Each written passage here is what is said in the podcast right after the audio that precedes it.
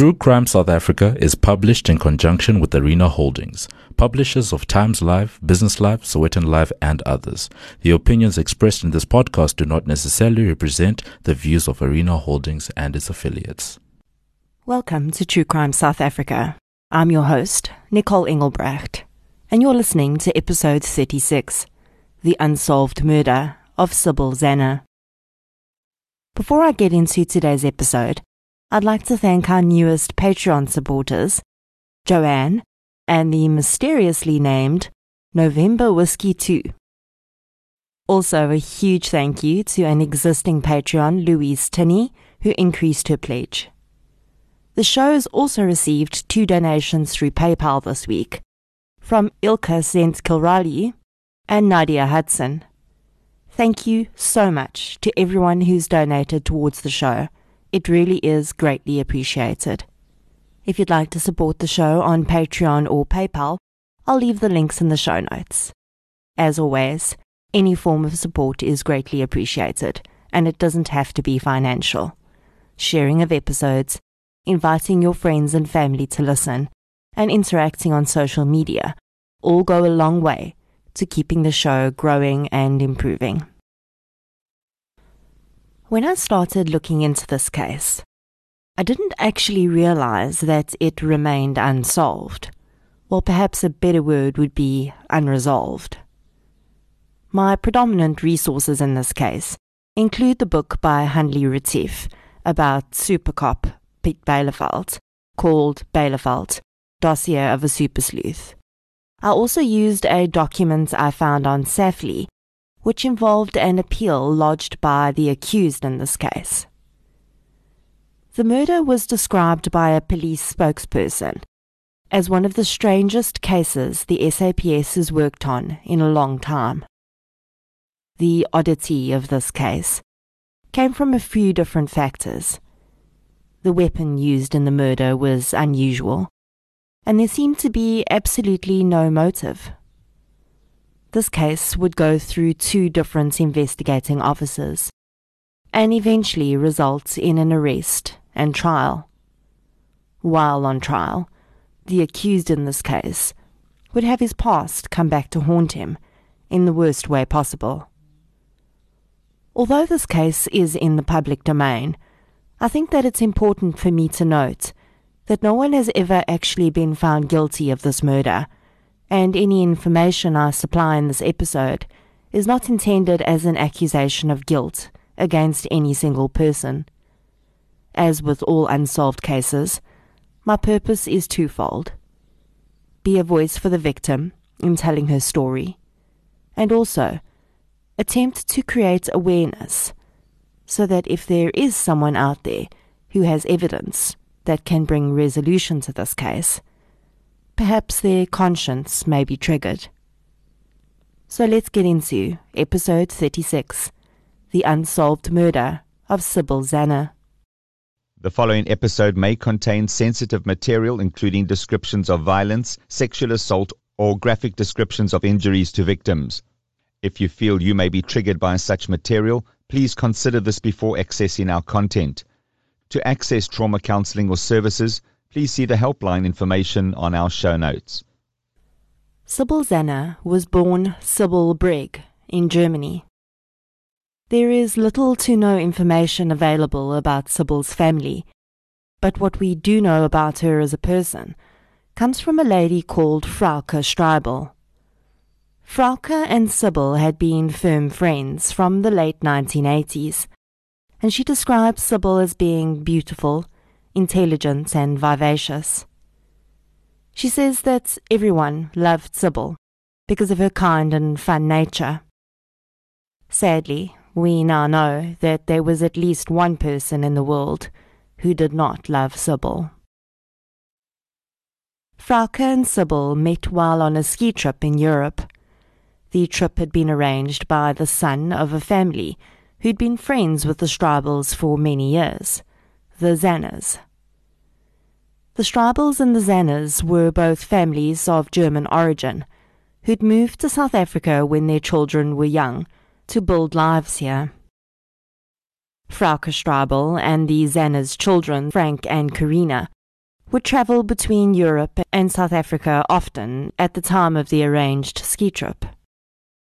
Frank Zanner, who was in his mid twenties, was living in Germany. Frauke recalled meeting Sybil on the trip and relayed how, although everyone there was mostly meeting her for the first time, she was soon welcomed into the circle thanks to her humour and lovely nature. Sybil's stunning appearance, of course, did not hurt, and at 24 years old, she was tall, long legged, and tan, with a cascade of honey coloured hair. Frauke would soon discover that Frank Zanner had very intentionally invited Sybil on this trip, though. He'd recently broken up with his girlfriend, and Sybil had been an acquaintance of that girlfriend. Frank had apparently had his eye on her for some time, and hoped to use the ski trip as an opportunity to get to know her. The ploy worked in Frank's favour, because the pair started dating on that trip. The Stribel family describes the Zanners as having lived a life of luxury for a long time. Frank's father had built a business in South Africa called SA Lenisches, which built and supplied furniture and other carpentry items. The intention was for Frank to take over from his father in running the business, but the Stribels say that the young man seemed to have very little interest in doing so. Frank, they said, revelled in a life of luxury, and he was quite happy to spend his days in the European sun, on a yacht, sipping champagne. When Frank met Sybil, though, he seemed to see in her the promise of a more stable future, as within weeks of them officially starting to date, he brought the beautiful blonde to South Africa to meet his parents, as well as the Stribels. Brigitte Stribel, Frauke's mother, remembers telling Frank that Sybil was definitely marriage material. The Stribel family would grow to love Sybil like their own daughter, and they would play a pivotal role in this case. Frank seemed to heed Brigitte's advice, because on the way back to Germany, he proposed to Sybil, who accepted the couple would have two weddings, one in Germany, and then after deciding to settle in South Africa and moving here, they'd had another wedding in Johannesburg, which was attended by the most prominent members of the German community in South Africa. Frank and Sybil initially lived with Frank's parents and then bought their own house in Waterford Estate in Witkoppen. Frank started to work at his father's company and Sybil got a job as a secretary to the CEO at a company called Steinmiller. They'd been trying to conceive for several years, when eventually, in 1993, Sybil gave birth to a baby girl they named Bianca. The baby was sadly born with several health issues and only lived for three weeks. Brigitte Strabel remembers feeling as though Sybil had resigned herself to the fact that she would not have children, possibly unwilling to risk experiencing the pain of such tremendous loss again. Frank, though, was not convinced that this was their fate, and in 2000 he broached the possibility of adoption with Sybil.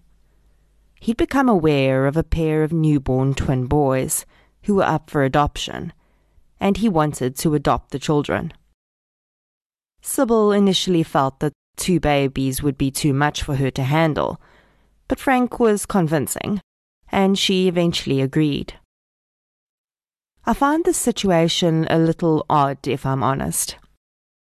And I can only assume that this must have been a private adoption, because it's just strange to me that Frank became aware of these children if he and Sybil had not already discussed the possibility or registered for the process.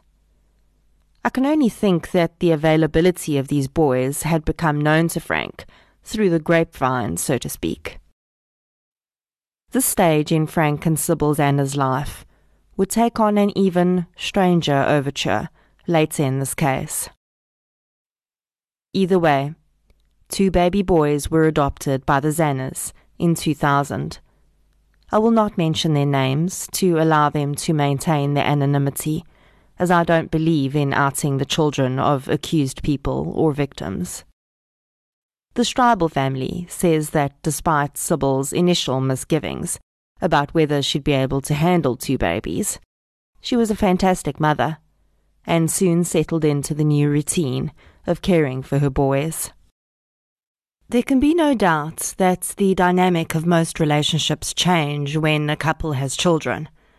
For some, the change is negative, and they never quite bridge the gap between life as a married couple and life as parents. The Stribel family spent a significant amount of time around the Zanners, and they noticed that after the boys came along, Frank began to behave rather strangely. He seemed very distracted and would fall asleep while in company.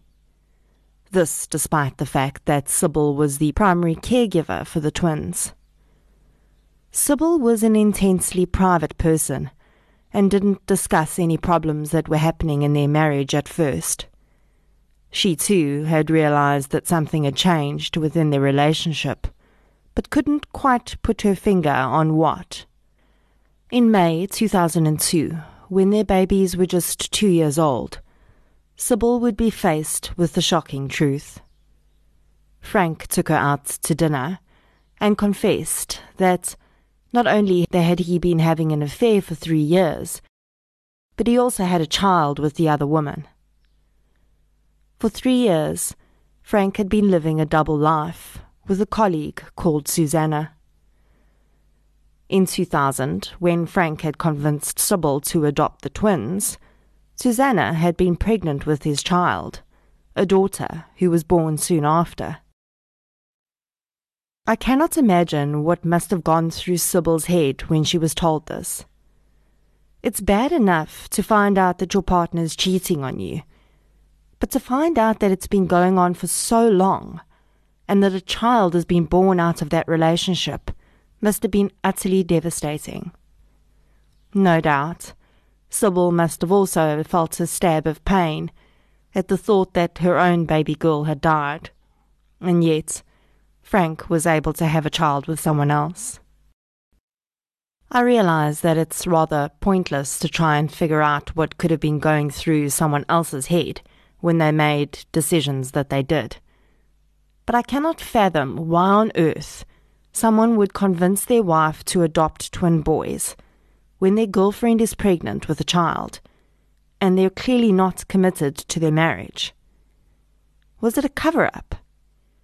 Was Frank worried that in visiting his baby daughter, he might unwittingly bring home clues, and those clues could be explicable if there were babies at home as well? One would think that if he intended to leave Sybil to be with Susanna, adopting children would be the last thing you'd want to do. When I found out why Frank actually told Sybil that night, though, it seemed to make a little more sense. Frank didn't tell Sybil because his conscience was bothering him or because he was trying to divorce her. He told her because someone else forced his hand. You see, and this is just my humble opinion. I think that Frank fully intended to live both his lives for as long as he could. I think that Frank didn't think he had to choose. He wanted both.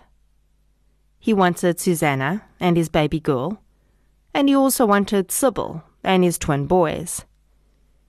Each life would likely have given him different things.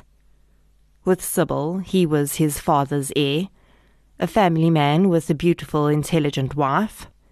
With Susanna, he was just Frank. He had a biological child with her, and no other legal ties. Unfortunately for Frank, someone had not liked the fact that he was living his double life, and they intended to put an end to it.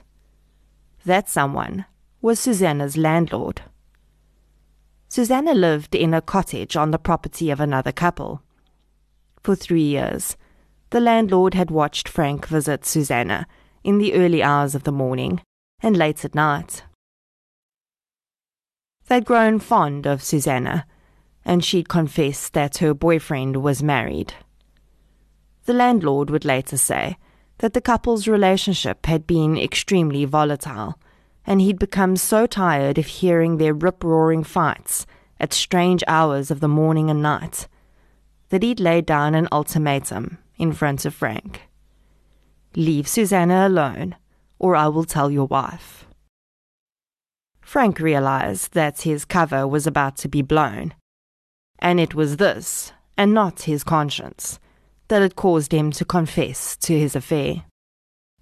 Three days after Frank's confession dinner, the landlord followed through with his threats after seeing Frank on his property again, and he visited Sybil at work. She told him that she already knew. The Straubel family recalled Sybil sharing this devastating news with them. She'd insisted that Frank should confess to their good friends, but he dodged the deed and left it to her. They'd asked Sybil if she was planning on divorcing Frank, and she told them her boys were only two years old, and she didn't want them to have to deal with the divorce and separation. There was another reason Sybil very likely thought twice about divorcing Frank, and that was financial. It seemed that supporting two families had become rather expensive, and Frank was not doing well financially. His father's company was struggling, and he'd liquidated part of the factory. Frank had taken an additional loan on his house bond to access cash. Whether Sybil had been aware of this or not is not known, but she certainly knew that their financial situation was precarious at best. To her credit, Sybil handled the revelation of her husband having another child surprisingly well. And I think it's a testament to her strength and maturity that she encouraged Frank to have the child visit their house at weekends. She even set up a separate bedroom for the little girl and was thinking about buying a bigger car that could accommodate a third child. My heart aches for this woman. It would have been so easy for her to hate the child of her husband's infidelity, sight unseen, but she didn't. She understood that the little girl needed her father as much as her own two boys did and so she sacrificed her own pride and told Frank that while she wanted him to immediately end the relationship with Susanna, his daughter with her should be as much a part of their lives as possible. Whether Frank did or did not end his relationship with Susanna is in question, but he had survived the revelation of his infidelity practically unscathed his financial situation, though, was not getting any better, it seemed. Sybil enjoyed spending time with the Straubels, and they had a standing arrangement each week that she would go to their house in the evening and they would drink wine and work on craft projects. On the 25th of September 2002, they had arranged a visit for that evening. Sybil went home after work and settled her boys in leaving them in the care of the living domestic worker, as Frank was not yet home. She made dinner and left Frank's plates in the microwave for him to warm up as soon as he got home, which was his habit every night. At eleven minutes past seven, Sybil kissed her boys good night and used her access card to exit Waterford Estate. The time of her exit was recorded. The Straubels lived in Marble Crescent, Roodepoort. Looking at the house on Google Street View, it's a quiet suburban street, and one of those that you wouldn't tend to stumble upon unless you'd intended to. The Straubels' house is not level with the road. Their driveway slopes down to the house, and if you're standing at street level, you're looking at the top of their roof. This would make it impossible for them to see anything going on in the street unless they walked up their driveway and stood at their gates. Harold and Brigitte Straubel were expecting Sybil at around 7.30. Harold recalled hearing dogs barking in the street, and he thought it would be Sybil, but the doorbell didn't ring. Close to eight o'clock, Harold heard a neighbour calling to him from his gate. They told him that he should come and look, because something wasn't right. Running out onto the street, Harold found Sybil laying in the road. She was about three meters from her car, and on her back, with her arms outstretched. Her handbag, car keys, and pieces of a wooden puzzle she'd planned to work on with the couple lay strewn about around her. As Harold touched Sybil in an attempt to rouse her, thinking that she may have fainted, he felt something protruding from the back of her head. A crossbow dart had entered behind her right ear, severed her first and second vertebra, and then began to exit out the other side, where it had remained lodged. Sybil had been instantly paralyzed. Paramedics managed to restore her heartbeat and rushed her to hospital. The Stribels alerted Frank, and they all rushed to the hospital to await news. In a strange twist of fate, later that night, Frank would retreat to the hospital parking lot to have a cigarette. Another man stood beside him, also smoking, also waiting for news of his own wife's condition. In the ICU, Sybil Zanner lay fighting for her life, and in the cubicle beside her lay Esme Byleveld, wife of top cop Piet Byleveld.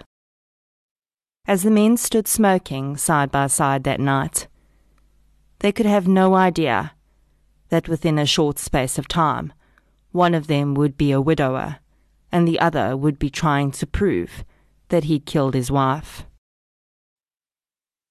In the hospital that night, doctors informed Frank and the Stribels that there was very little that they could do for Sybil. They would very likely need to switch off the life support machines the next morning. On hearing this, Frank was overcome and turned away from the others, throwing his car keys into the corner of the room in frustration. The Stribels went home with Frank that night to help care for the twins. Brigitte offered him sugar water to help for the shock. And Frank told her that he hadn't eaten yet. She remembers finding this strange, as she knew Sybil would have left dinner for Frank, as she always did, and she also knew that Frank always ate his dinner as soon as he got home. The next morning, Brigitte recalls being confused again upon finding Frank getting ready to go to work. She'd gently reminded him that they needed to go to the hospital as they'd be saying goodbye to Sybil that day. Frank said he'd be there. At nine o'clock that morning, fourteen hours after Sybil had been found laying in the street, the life support machines keeping her alive were switched off, and she passed away the crossbow arrow still lodged in her skull. Her death was now a murder investigation. The initial investigative work done at the scene of Sybil's murder was almost non existent. There had been no photographer available, so the scene was not photographed at all. Sybil's belongings that had laid strewn about after the attack were not bagged as evidence they were picked up with bare hands and thrown into Sybil's car. Witnesses were not properly interviewed directly after the incident, and some would only have statements taken weeks after the event. A set of car tire prints was found behind Sybil's vehicle, and a plaster impression was taken. The tires were believed to belong to a 4x4 vehicle, but the evidence led the investigating officer no further than that.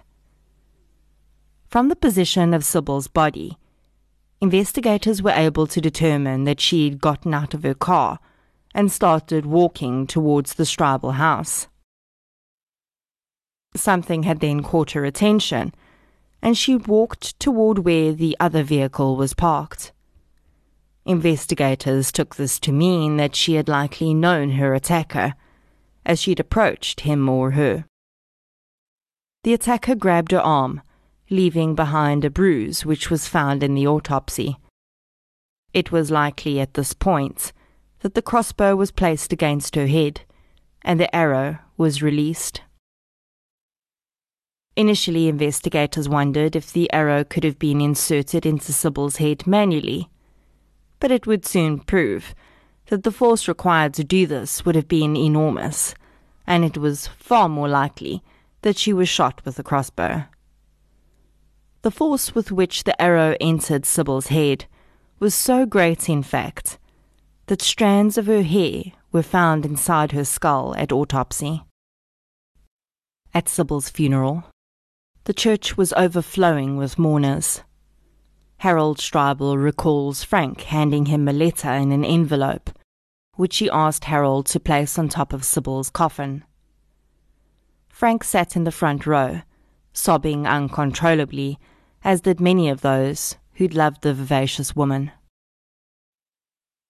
Police spokesperson Captain Paula Notnagel told the media that Sybil's murder was one of the strangest they had dealt with in a long time there seemed to be no motive. Sybil was not robbed. Everything was still in her handbag, down to her purse, which had money in it.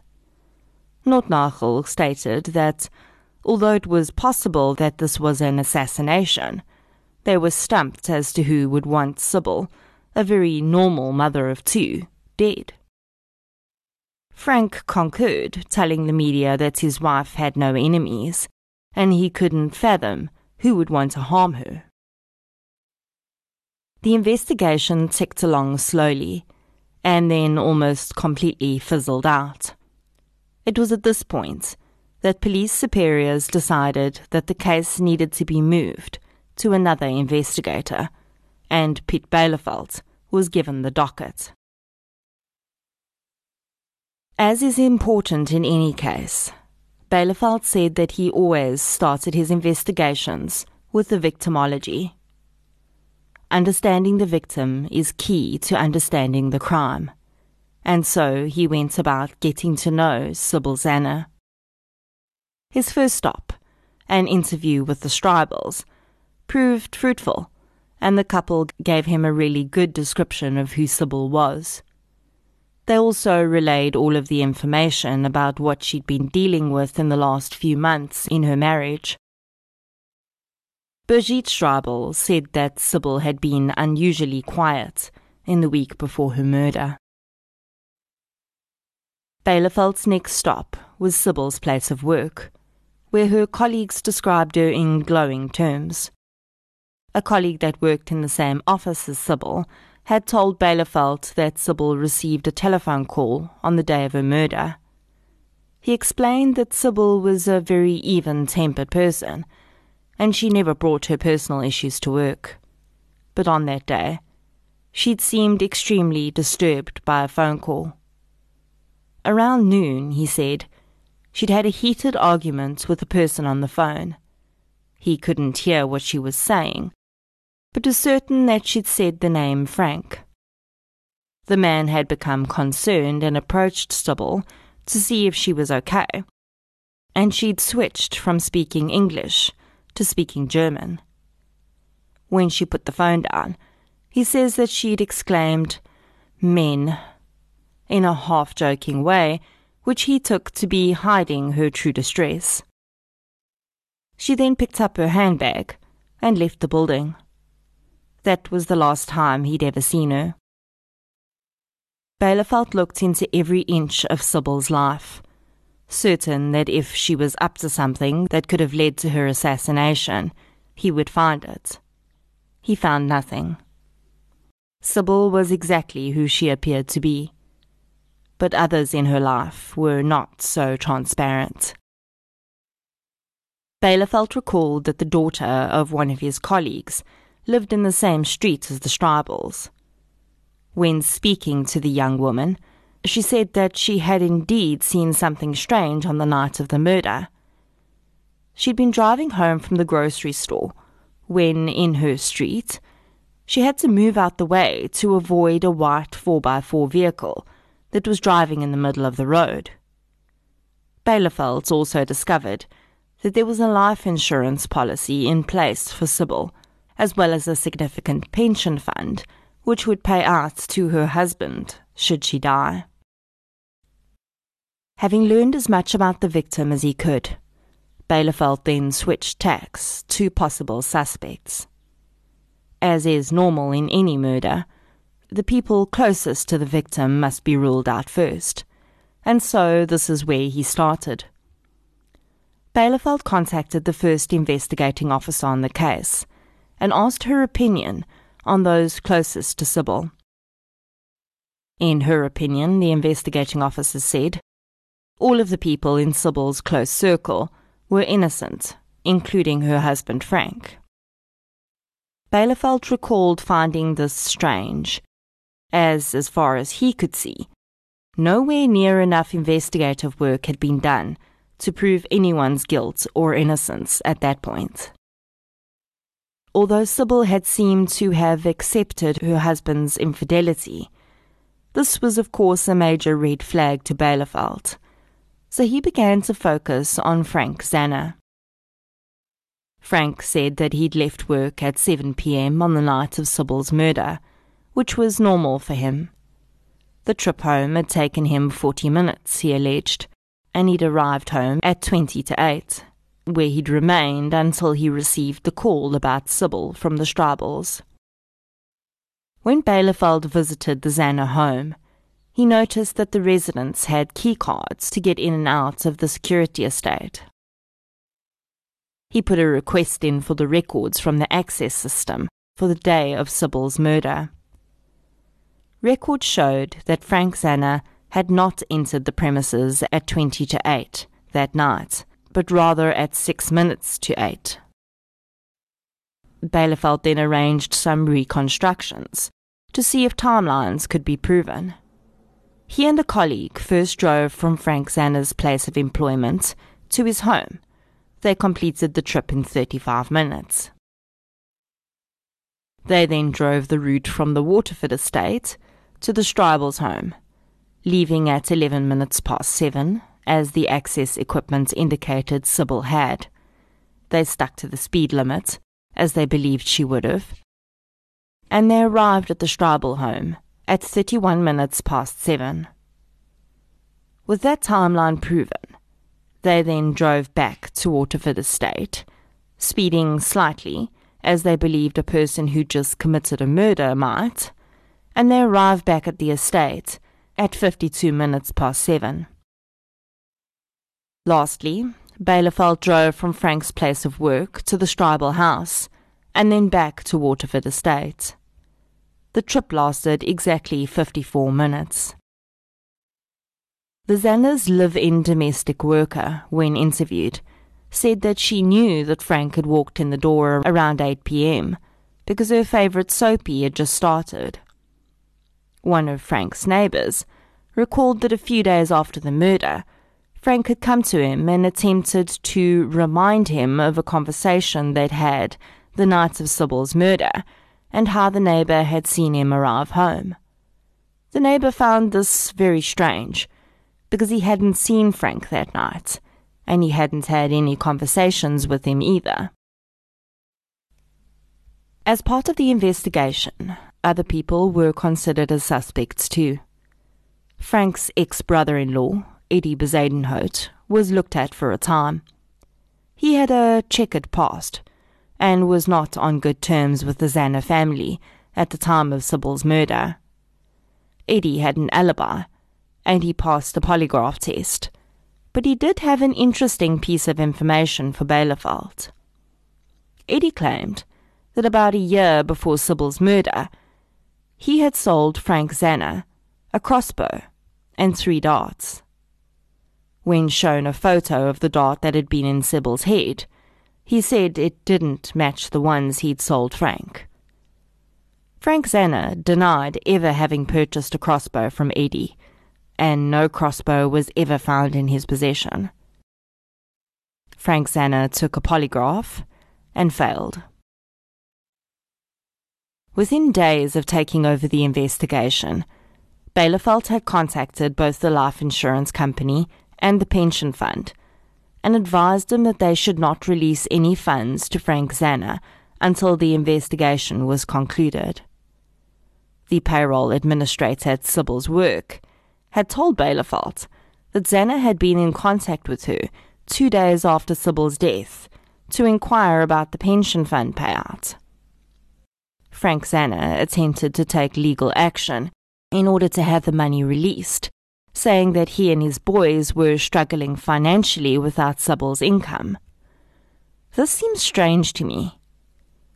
Sybil worked as a secretary, and while for most families two incomes are necessary, regardless of the amount, she wouldn't have been earning a huge amount of money.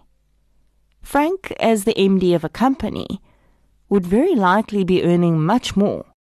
So why would Sybil's income have been such a loss to him that he would be attempting to secure her pension payout within two days of her murder? Byleveld thought that there was a large amount of evidence to point to the fact that Frank Zanner had been involved in his wife's murder. Another person who had to be considered a suspect was Zanner's girlfriend, Susanna. She certainly had something to gain from Sybil's death, and so Byleveld investigated that lead as far as it would go.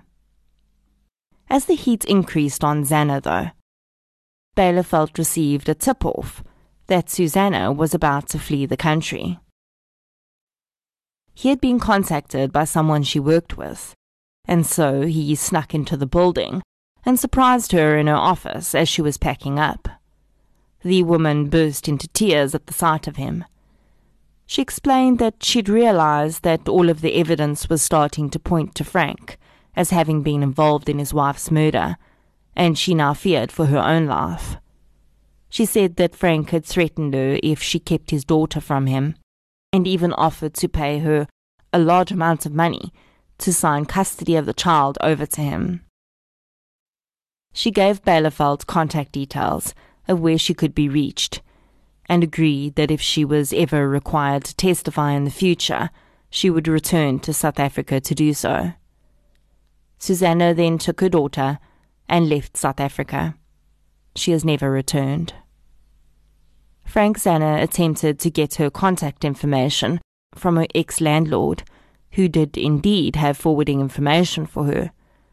The landlord refused to provide Frank with any information, as they were afraid for Susanna's safety. Four months after Sybil's death, Frank was dating again. He would go on two dinner dates with a woman who later described his behavior around Sybil's passing as strangely unemotional. She said that he described his wife as a good cook and someone that many people liked, and that was the grand total of what he had to say about Sybil. Granted, I don't know that you would launch into a grand description of your deceased wife when you're on a date with someone, but I also don't know that you would be dating someone four months after your wife of almost 20 years has passed away either. But everyone grieves differently. Realizing that he was now the main suspect in his wife's murder, the Zanner family hired a private investigator to prove Frank's alibi. Byleveld would later say that the investigator had contacted him and, mysteriously, told him to check the CCTV camera at the Zanner's factory. The PI. The PI had then retracted his services from the case. When Byleveld went to retrieve the CCTV footage the next day, it was missing and has never been recovered. Frank's place of work did hold some more information, though, and soon a shocking discovery would be made that would only add to the confusion in this case. Byleveld discovered that this was not the first time that Frank Zanner had been the subject of a death investigation.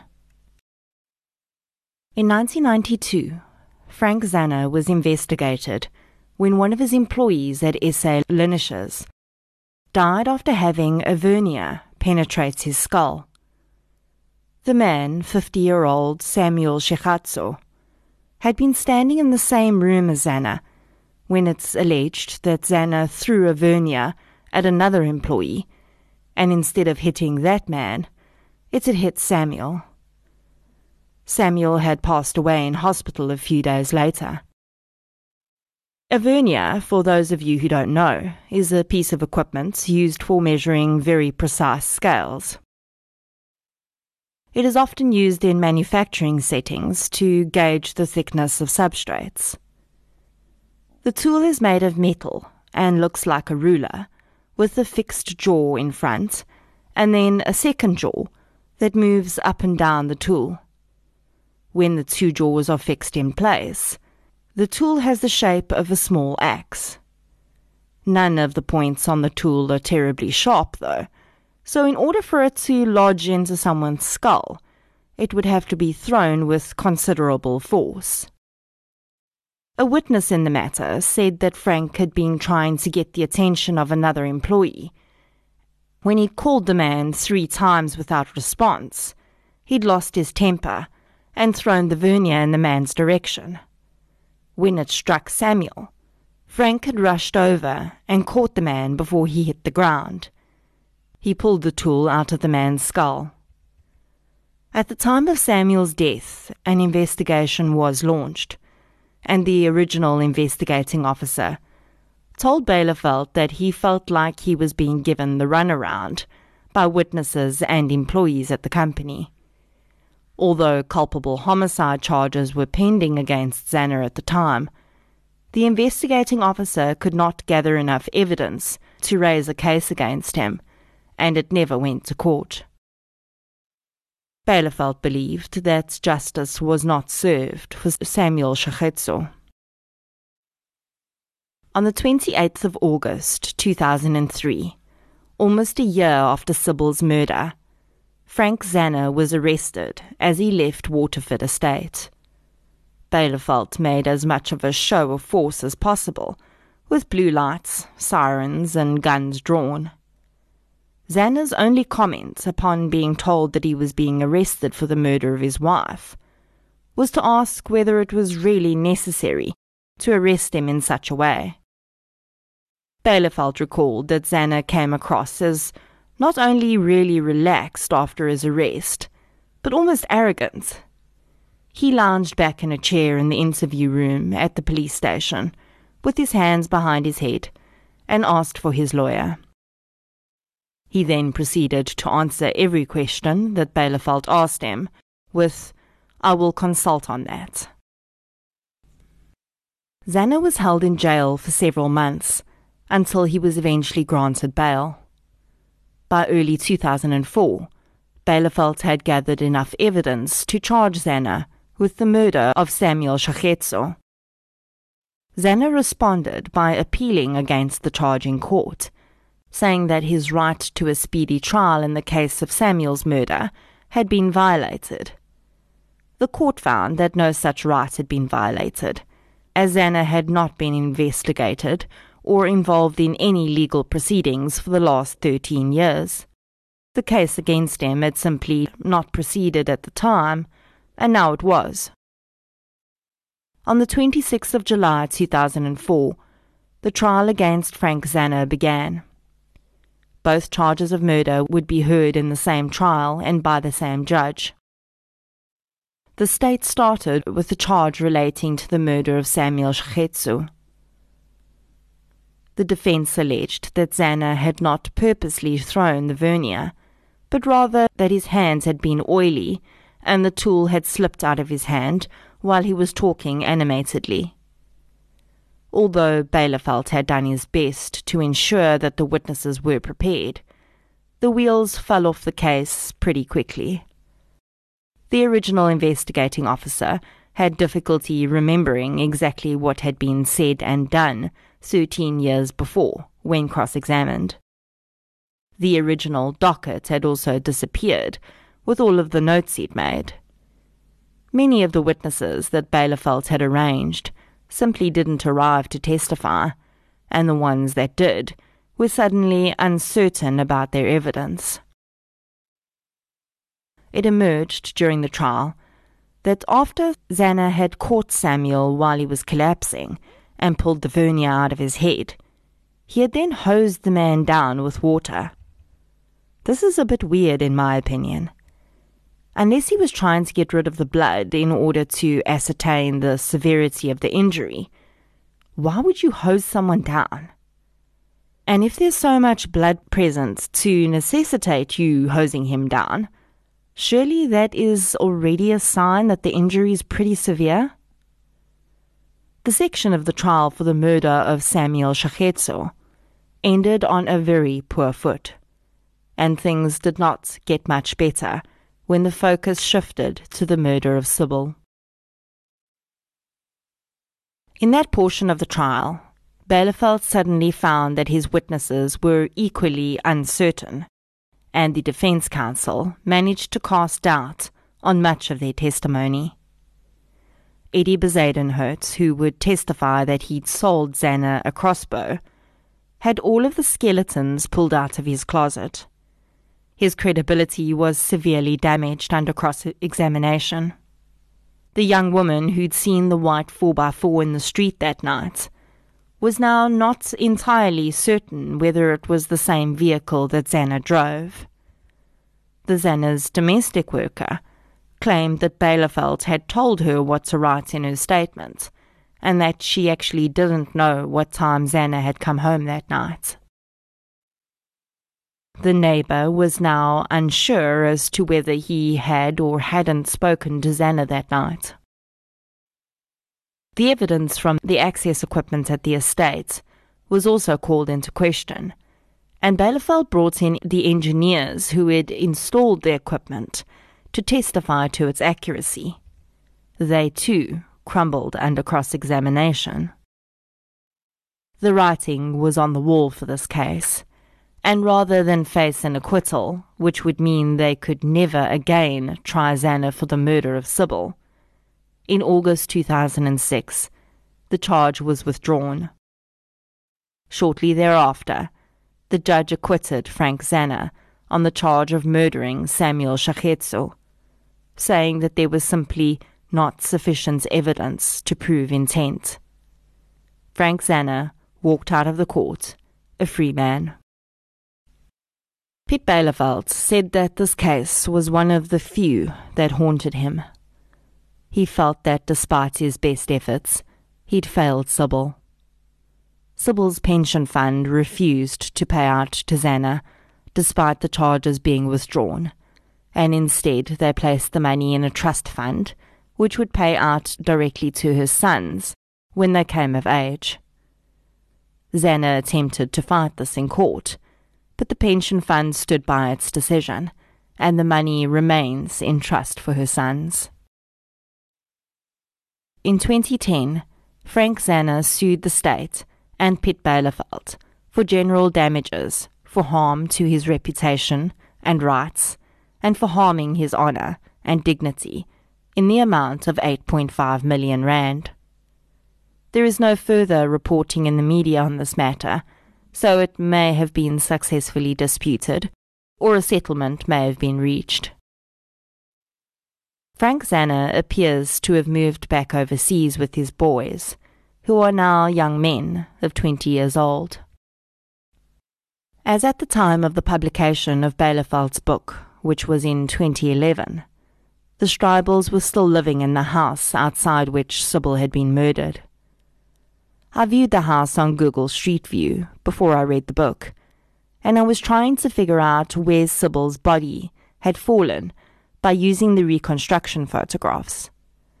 It was difficult, as the road looked quite different at the time.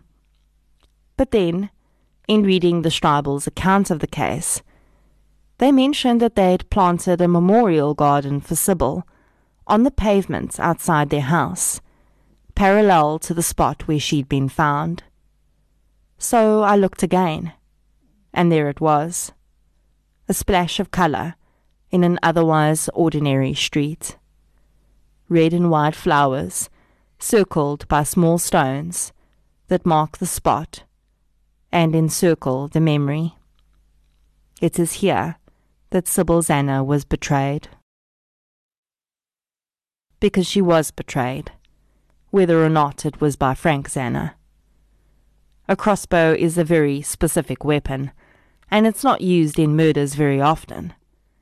It's silent, and when well aimed, deadly. You also don't have to have a license to own one, so it makes for an easy, untraceable method of killing. An article published in the International Journal of Legal Medicine in December 2004 looked at a study of eight different cases of crossbow homicides. Rather ironically, in Germany. In all of the cases, the weapon was chosen because it was silent, easy to transport, and required almost no skill to use. In almost all the cases covered in that study, the murder was committed by an intimate partner on both male and female victims. There is no doubt that Sybil Zanner was not a victim of a random crime that day. She was not robbed or hijacked. Not a single item was stolen. It is also rather clear that she knew her killer, as she willingly approached them, and they were able to get so close to her without her calling for help that the crossbow was almost up against her head when it was fired. Did she approach the person and then see the crossbow in their hand, try to run, and that was when the perpetrator grabbed her arm, leaving the bruise, and simultaneously shot her? The other reason that we can say that Sybil knew her killer was because they knew that she was going to be at the Straubels' house that night. They knew exactly what time she was going to be arriving. Were they following her? Or didn't they need to, because they knew exactly where to go? Is it really possible for Frank to have achieved arriving at the exact right time at the house to commit the murder if he left work at seven? The reconstruction that Byleveld did shows that he had enough time to drive there from work, kill her, and drive home in the allocated time. But what if the access equipment was wrong, and he did arrive earlier? Also, what would Byleveld have found on the CCTV from the factory? Would it have proved his alibi? Or would it have shown that he left at a different time from what he said? Frank Zanner was not acquitted of the charge of murdering Sybil. So that does leave it open for new charges in the future. But it would take a significant amount of evidence or a confession for that to happen. Byleveld seemed to have built a pretty decent case, and the evidence all seemed to point in one direction. But then it fell apart. Why that happened, we don't know. I'm sure it's not uncommon for one witness to falter, but almost all of them, in two separate cases, must be an anomaly. At the end of the day, there's no physical evidence tying Frank Zanner to this murder. They found no blood, no weapon, and no proof that he was anywhere other than where he said he was. His history and financial predicaments are dodgy at best, and seem to match a lot of what we see in other cases of domestic homicide. But it's not what we think we know, it's about what we can prove. And South Africa was unable to prove that Frank Zanner killed his wife. And what about Samuel Shaketso? For 13 years, his case lay untouched. And then, when it finally had its day in court, the witnesses faltered there too. In my humble opinion, it is highly unlikely that the vernier slipped out of Frank's hand, but I don't think that he intended to kill Samuel the states had to prove that he threw the vernier with intent to hit someone, and that in doing so, he should have known that someone could be injured. Unfortunately, the state failed to prove that too. I don't think that the prosecution or Piet Byleveld did a poor job here. It's just really strange that all the witnesses, in two cases, would suddenly falter under cross examination. I guess that must be a testament to Zanner's defense counsel. Maybe. Samuel Shachetso was a 50 year old man. He was a father and a husband, and he was at work just trying to earn a living. He didn't deserve what happened to him, whether it was an accident or not. And I do hope that his family have some sense of peace around his passing, despite the fact that it was never fully explained. Sybil Zanner also did not deserve what happened to her. She had to deal with so much pain in the run up to her murder, but she kept her eyes focused on the well being of her boys. They were just two years old when she was murdered, and will likely have very few, if any, memories of her. She was going to paint a wooden puzzle for them that night with the Straubels. After she was attacked, the pieces of that puzzle lay scattered about. The physical pieces may have been collected, but the pieces of another puzzle that she left for us stayed behind, scattered about across continents and in memories and consciences, just waiting for the moment when they'll eventually be put back together and the real picture will emerge.